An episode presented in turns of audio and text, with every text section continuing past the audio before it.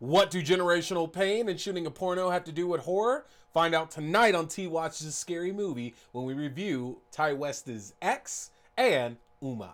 This is T Watches a Scary Movie.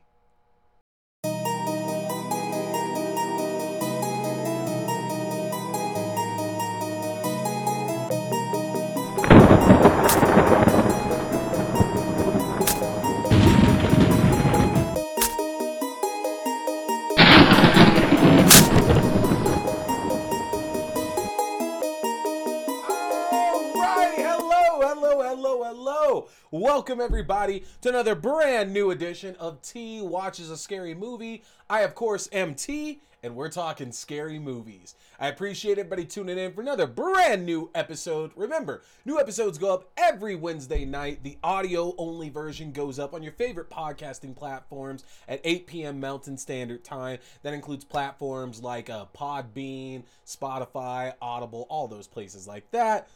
Uh, definitely check us out there. And of course, the video version, if you're watching us right now, goes live on YouTube at 8:30 p.m. Mountain Standard Time. That's youtube.com slash C slash Theron Reynolds Scary Movie. Also, that link is over here. Uh, you can see that right there if you want to go ahead and get subscribed. So again, you get alerts when the new episodes are going up. Now, with all of that, make sure you're following me on social media as well too. You can see my Instagram, see my Twitter over there as well, and of course, most importantly, you can see the Facebook group, facebook.com slash group slash T scary movie. If you go to the Facebook group, that's where you can get into our watch parties that we're doing. We do watch parties every Wednesday night on our Discord channel. We do the show, then we usually watch a movie or two or some TV shows depending on what week it is. As the format of the show has gotten better and better, uh, folks, now I think I'm locked in until at least right now, like mid August, to where um, we alternate. One week is going to be like classic films, so like films that uh,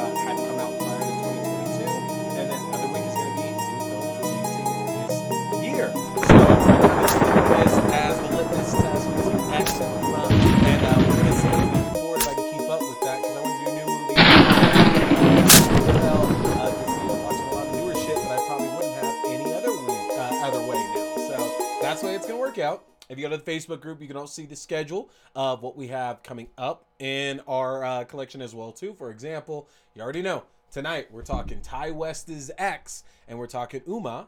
Next week, though, we are going to be talking Firestarter and Stay Alive. Yes, in preparation for us to take a look at uh, Choose or Die, the recent Netflix thriller that came out, as well as the remake of Firestarter with Zac Efron that's coming out in May as well too. So we got to set that up the right way. So that's what we got in store for y'all tonight and coming up here in the next week.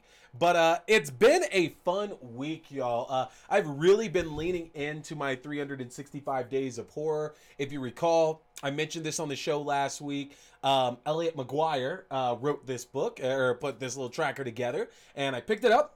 9.99 on uh, Amazon, and I've been able to track uh, all the new movies that I've been watching for the last nine days or so. And I've tried to make it just new stuff because I really, really want to up my count of new original horror. So that's what I'm trying to do. There's going to be some repeats in there, of course, some not new stuff that I'm going to hit, but uh, we're going to try our best with that. And y'all can definitely see uh, uh, you know, I got a good selection of stuff here going. You know, uh, you could see I got to watch X last week. I got to watch uh, Reincarnation. I watched uh, the Wormwood films. These are some fantastic movies, honestly, that I've had the pleasure of watching. And I'm excited to keep it going. Uh, last night, day nine, I actually just got done watching Master, the new horror film on uh, Amazon Prime starring Regina Hall. Uh, really, really good movie. Uh, and we're going to talk about that. I think it's next month is when I have that on the schedule to talk about that. But this tracker for the 365 days of horror has just been so good because it forces me to make sure I'm watching new stuff and keeping track of all that as well too. Been updating my Letterboxd with it as well. Uh, it's just been fun and on Twitter having these conversations with everybody about what kind of horror they're watching these days. And it turns out some of the ones I've been watching are definite big ones that people have been latching onto this year. So that's one you're going to want to pick up. You want to track your movies well, 365 days of horror, do it, take it as a challenge. Let's see if we can do a year of horror movies together. Uh, in other news, though, Jed Shepherd, one of the co-writers of Host, one of the best horror films in the last 20 years, and one of the best horror films just in general, uh, recently revealed to us that he has a great pitch for a new entry in the Blair Witch uh, like franchise, and Lionsgate has announced that they are taking pitches on new entries in the Blair Witch franchise. So, Lionsgate, if by chance uh, you're watching this show, you know, for the little chance of that that there is, hire Jed Shepherd. He is the man to do this for you, uh, especially because he obviously is a huge, huge fan of the Blair Witch franchise. He has the blessing from the original filmmakers as well too, which he said he's consulted with and would bring in for this as well. It's a win-win situation. Think about it. The original Blair Witch film just printed money. That was an easy film to put out and just like go to the races with how much that movie was going to make.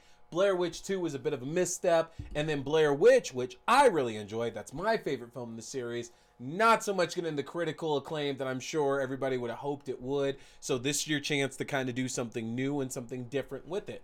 Now, who knows where they're going to go with this story. Funny enough, Paranormal Activity 4, Next of Kin, that came out last October. Uh, in my review, I very much called it a. Uh, it was very much a Blair Witch movie, honestly. Like I thought it moved very uh, pointedly away from what had been set up and like a lot of the Paranormal Activities movies, and they ended up uh, like kind of moving more towards what happens in like Blair Witch films. And I thought that was a really good idea because it made it very suspenseful in this last film. Um, like it was just fun to watch our characters run around and watch them slowly get killed one by one and everything. Um, just a really good movie. So I'm hoping that maybe that's where we're going with this. I don't know what Jed's pitch is for the new entry in Blair Witch, uh, and I kind of don't want to know either because I trust the guy. He's made uh, some phenomenal things. His new project Ghost that's coming out hopefully this year. I'm excited for that as well too. Um, I just want to be surprised. So here's hoping that uh, they hire Jed for this job and we get something good out of that. That would be truly, truly tremendous. Yeah, great, great conversation. Um, I also talked about online recently drinking my uh, White Russian, by the way, Cutwater White Russian. It's absolutely phenomenal. These things are great. Uh, granted, you know, you spend like 15, 20 bucks for a pack of White Russians, but that's okay. They're still worth it. Um, Anyway, I got into another conversation on Twitter recently talking about what film franchises in horror I thought had had no good sequels at all. The first film was fantastic, but nothing else they did after that really uh, matched up to that.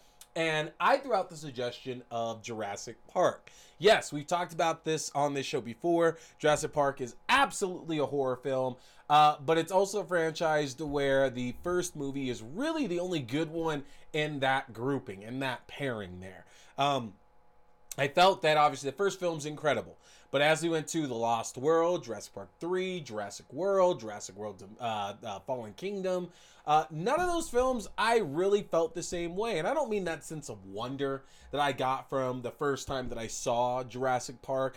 I just mean that nothing was really captivating me. Nothing was really keeping me entertained the way that I felt in the first Jurassic Park. Um, I mean, I, I knew I wasn't going to be scared by it. I had a lot of big hopes for Jurassic World Fallen Kingdom that fell flat on its face. Uh, but ultimately, those movies just didn't really do that much for me compared to the original Jurassic Park. So I'm very curious. Y'all let me know in the comments what's a horror franchise that you felt that there's only one good one. Like whether it's the original film or one of the sequels, there's only one good movie in that bunch, and all the rest of them, yeah, they're all crap. Let me know in the comments. Let's talk about that and see what other franchises you feel is only rocking one good movie. I have a feeling Paranormal Activity is probably going to be in there. Purge is probably going to be in there as well too. Uh, yeah, this should be an easy one to go to. So with that, let's move into our reviews tonight. We had two great brand new 2022 films that we're looking at, and we're going to start with Umma. Now, Umma was written and directed by Iris K. Shim, and it was produced by Sam Raimi, which is really what caught a lot of the attention. And it starred uh, Sandra O oh and Fivel Stewart. It tells the story of this mother and daughter who live out in the uh, the, the woods is not the the right way to describe it, but basically live out in the countryside. And uh, Sandra O, oh, you might know from Grey's Anatomy, plays Amanda, is raising her daughter Chris, played by Fivel Stewart, out in the countryside, trying to stay away from basically like anything, anything big. Uh, there's a big insistence on no electricity. They don't live by that. They live by candlelight and lamplight, and they're not using anything mechanical uh, that has electronics in it or anything. And we're led to believe that a lot of this is based on Amanda's upbringing. You know, we start to get bits and pieces over the course of the movie to find out that Amanda did not have the nicest childhood and that some of the terrors that she experienced as a kid might be coming to uh, terrorize both her and her daughter now as well. Now, what's very interesting is that this story tells a lot about generational pain and some of the things that you know we can have. Ancestors not the right word but we can have those uh those previous family members who have, are dealing with a lot of stuff and they pass that down and that creates a real sense of terror for everybody around them and in this case, we find out that Amanda, when she was uh, when she was younger, she was abused by her mother. Uh, her mother moved to the United States from Korea by herself. Um, didn't wasn't able to speak the language. Didn't really have any friends or anything, and therefore she was left to raise Sandra Oh's Amanda on her own, and that led to you know what we can be sure is resentment, and it also led to a lot of abuse as well too. And it poses a question of you know is this justified when you yourself are in a terrible situation? Because amanda's mom very much not in a situation that was uh, conducive to like her mental or emotional health in the least bit. And obviously some of the abuse that amanda went through is a direct result of uh, her mother's environment and everything that she had been dealing with and now Amanda's fighting hard to not become her mother and pass that down onto her daughter as she realizes her daughter Chris, who is uh, who's becoming 18, who's becoming of age, starting to gather other interests. You know, she wants to go to college. She wants to have friends. She wants to go to school. She wants to just try all these things that she's kind of been sheltered for because she's literally grown up with her mother as her best friend. And as Amanda points that out throughout the movie, you know, like you like needed a best friend, so I was here. You know, you wanted to be homeschooled, so I homeschooled you. Um, it's a very a very interesting tale of transference as well too because amanda who's holding a lot of these pains and fears that she encountered with her mom is passing that down to chris. And we, we get to basically see as the movie keeps on like move working its way through you know is this a case to where Amanda's mom is ultimately trying to take control of all of her to keep her daughter there? That if Amanda's not strong enough to keep Chris at her side, then maybe Umma's strong enough to keep Chris there for Amanda's sake.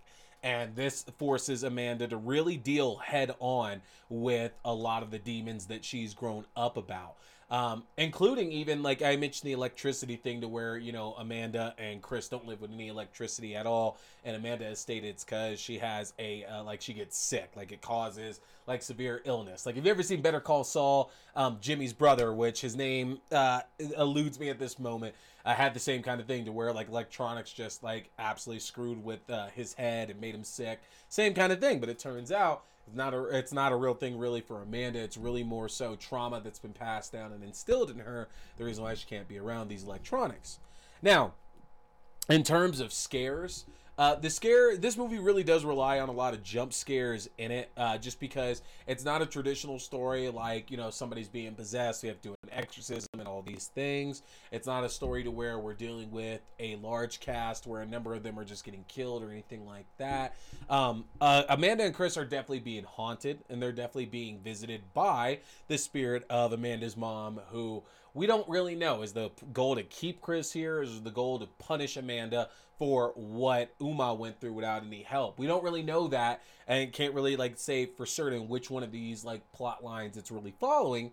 But that's kind of uh, kind of the unfortunate part about this film is that there's some really great ideas in it, and I love the idea of passing down this generational trauma and being forced to confront it, being forced to deal with it. But the execution could have been just a bit better with it, honestly. I like the jump scares that were in it, but honestly, um, most of the scares of this film were really reliant upon that. There wasn't really anything that I felt was coming naturally from the situation. Uh, which sucks because I thought that the relationship between Amanda and Chris was done so so well. Uh, like I thought that was kind of the uh, obviously the driving force of the movie is watching to see whether or not they can keep this great relationship they have and they can overcome these problems, or whether you know Amanda's past is really going to break them apart. Now, uh, there are some other cast members in this as well too. Dermot Mulroney, who you might know from My Best Friend's Wedding or The Grey, uh, shows up as uh, Amanda and Chris is pretty much like their only contact to the outside world. Uh, he runs a shop which Amanda and Chris order supplies from regularly to support their business that they're running, as well as his um. Oh Lord, I don't know if it's his daughter or it's his niece. Um, uh, played by Odeya Rush, who is one of the only people that uh, Chris, played by Fivel Stewart again, has been able to make friends with as well too. So the cast is very much contained, and I think that's very much on purpose because again, the idea here is that when Amanda was growing up, her mother didn't have any friends and couldn't speak the language. So I think that idea of not having a big cast and leaving Amanda and Chris isolated so we can see that Amanda kind of lives the same life her mom did, but she's doing it in a more positive way than what her mother did. I like that parallel. I like the way that they kind of offset that, showing that Umma, Amanda's mother, uh, just wasn't able to handle it and wasn't able to really do anything with her life. Whereas Amanda's trying to not repeat those same mistakes. And the reason why she is repeating those mistakes now is because of uh, this haunting that her and Chris are dealing with. So it's a short movie. It, it is an actual short movie. It's really not that long at all. Um, only 83 minutes long, and even uh, you know about five to six minutes of that is really just uh, credits as well too. So it's not that long of a movie. We get through it fairly quickly and things move kind of fast as they ramp up with the visitings and hauntings as well too. I think that this is one that you could definitely get like a few jump scares out of because like i said it really does rely on jump scares in the film but i also do enjoy the story. Um not so much scary but i do feel that the story being told about the relationship between amanda and chris and amanda and her own mother is very poignant it's very relevant it's very good as well. So check it out um, it's available to rent right now on most streaming platforms, including Vudu uh, and Amazon Prime. Definitely one you want to ch- take a look at, especially if you're a big Sandra O oh fan. I know after uh, Killing Eve, there's been a lot of controversy about the end of that. So if you want something that kind of goes a little bit on a better route, check out Umma. And our second film that we're going to be talking tonight is Ti West's X. Now, uh, since I've been talking about this film, I I tried to call it Ti West's X every single time, just because uh, I I feel that if I just say X, it won't like won't register with a lot of y'all too well, and also kind of sucks because you can't really find it that easily without searching Ti West's X online too. But I digress. Uh, Ti West's X tells the story about a cast and crew who gather to make a pornographic film on an elderly couple's rural Texas property but end up finding themselves hunted by a killer. Um, I remember seeing the first trailer for this, and I think I got the same impression that a lot of people did is that there are a lot of parallels and a lot of similarities and a lot of callbacks to another popular franchise about a group of people who end up out at the wrong home in Texas. Uh, of course, Texas Chainsaw Massacre. And when you see this movie, it is going to be hard to shake the fact that there are clear parallels and clear evoking of that franchise. But this is probably as far from the Texas Chainsaw Massacre, at least the original series, as could be. Because it's not a tale of cannibalism or wearing faces or anything like that. It's actually a very, very interesting tale about temptation and about uh, the things that we'll do to get the life that we want. Um, so our cast here is actually a, a pretty a pretty fun cast of characters who we've seen over the last 20 years in various things.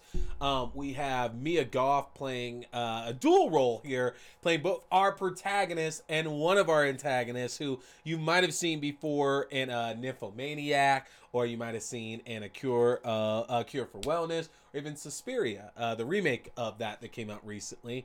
Uh, you have martin henderson who, funny enough, we talk about Sandra O oh and Umma, Martin Henderson from uh, Grey's Anatomy or The Strangers Prey at Night, We have Jenna Ortega from Scream and Studio 666. We have Brittany Snow, who has been in a number of things, including Nip Tuck, Prom Night, uh, uh, Pitch Perfect. Like, she's been in a lot, a lot of stuff as well, too. Um, we have Kid Cudi in this as well. Like, it's a great cast of characters in this film.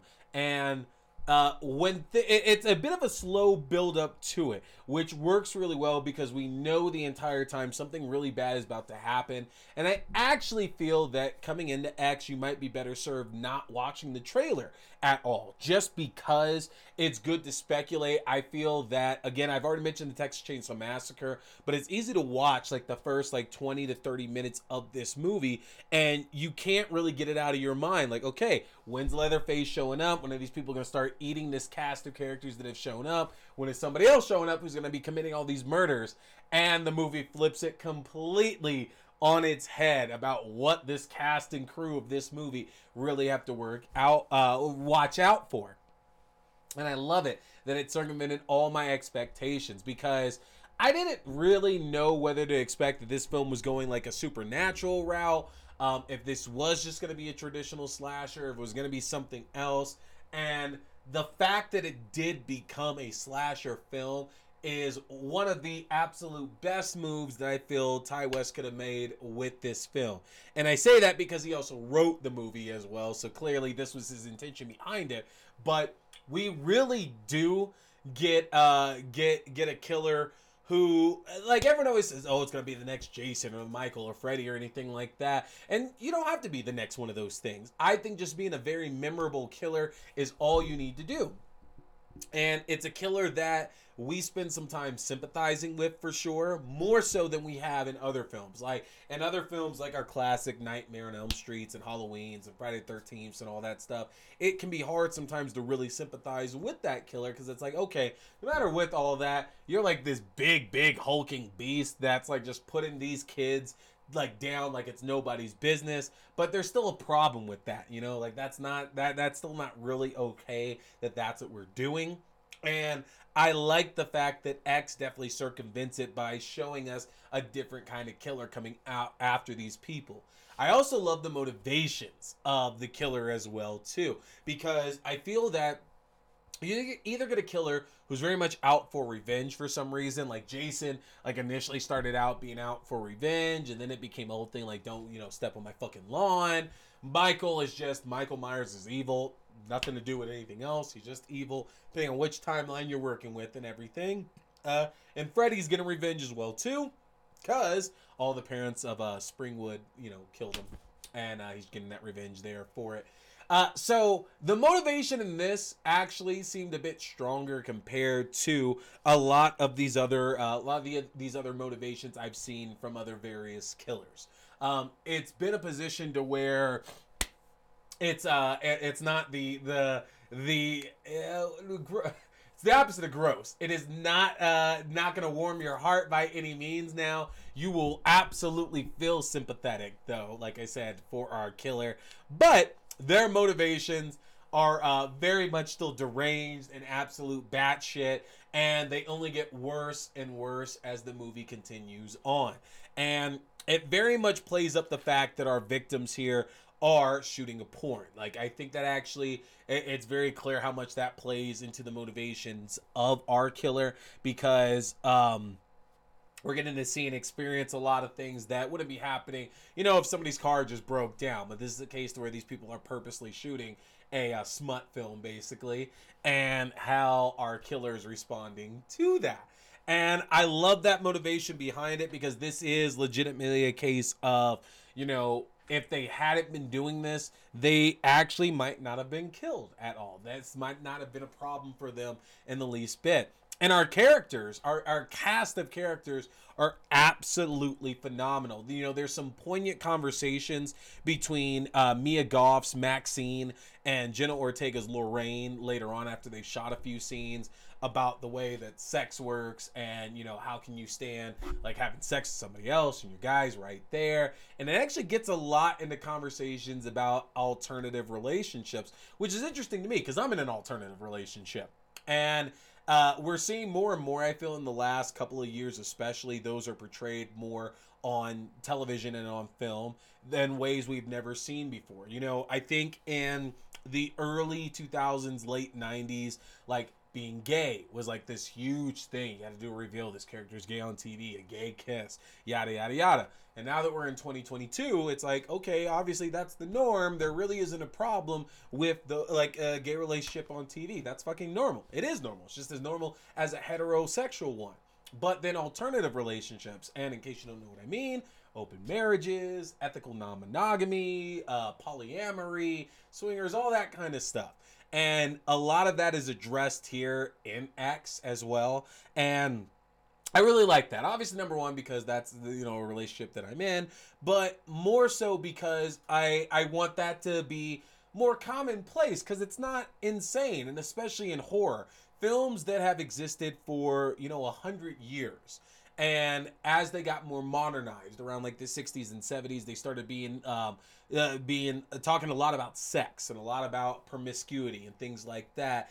And they were always villainized you know for just wanting to have sex back in the day to where now we're moving forward to where we're trying to show that there's other sides to that as well too. I think that's such an interesting viewpoint and standpoint to bring in a movie like this and it's the perfect movie to highlight that as well too. I really really enjoyed scenes like that. And you know it, it's funny because like it's always be these random scenes that i pick out like that's my favorite scene in the movie. Like last night in soho the scene to where uh uh, Th- uh thomasin mckenzie's character uh, she takes the guy back to her room, and the guy's just checking up on her, and he immediately stops when shit seems off there, because you know it's the fucking new millennium at this point there, and we don't just like break consent, like we have to check consent. And I love the fact that we get to see other things like that here in a movie like X. Now, to the point of the kills. This is a scary film. Uh, like it takes a bit to get there, but the amount of foreshadowing for shit that's coming later on in the film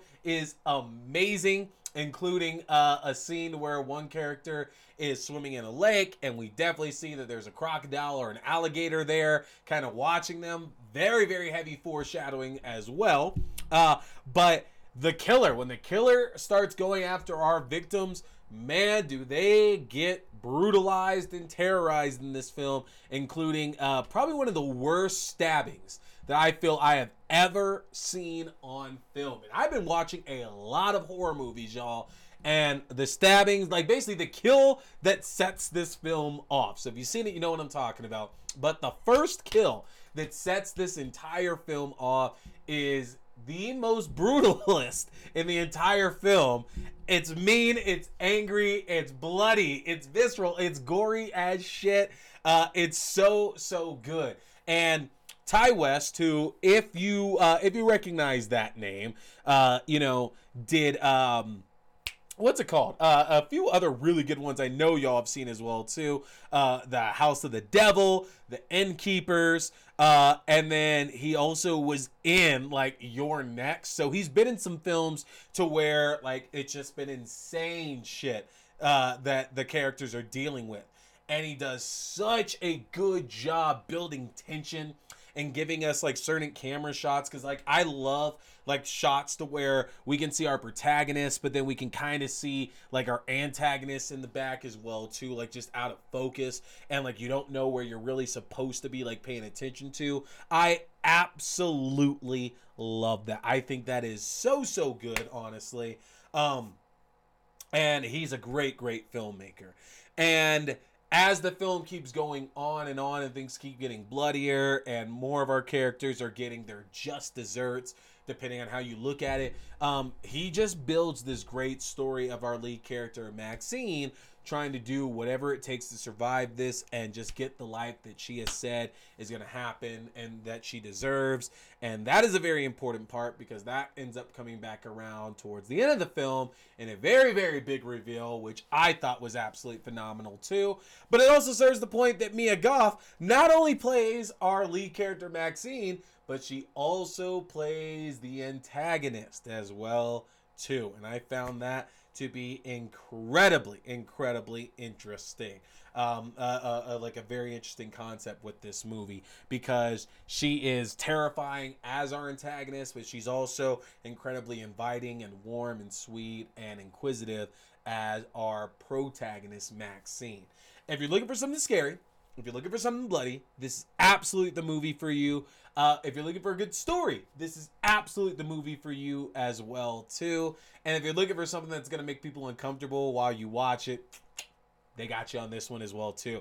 Check out X. Uh, just like Umma, it's available right now to rent on most streaming platforms, including Vudu and Amazon Prime Video. And that is going to do it for us, folks. I appreciate you tuning in for another brand new episode. Remember, be back here next week. I'm going to be talking Stay Alive, and I'm also going to be talking Firestarter. You don't want to miss that. Make sure you're coming right back here to check this out. But for now, I'm T. We've been talking scary movies. Stay scared.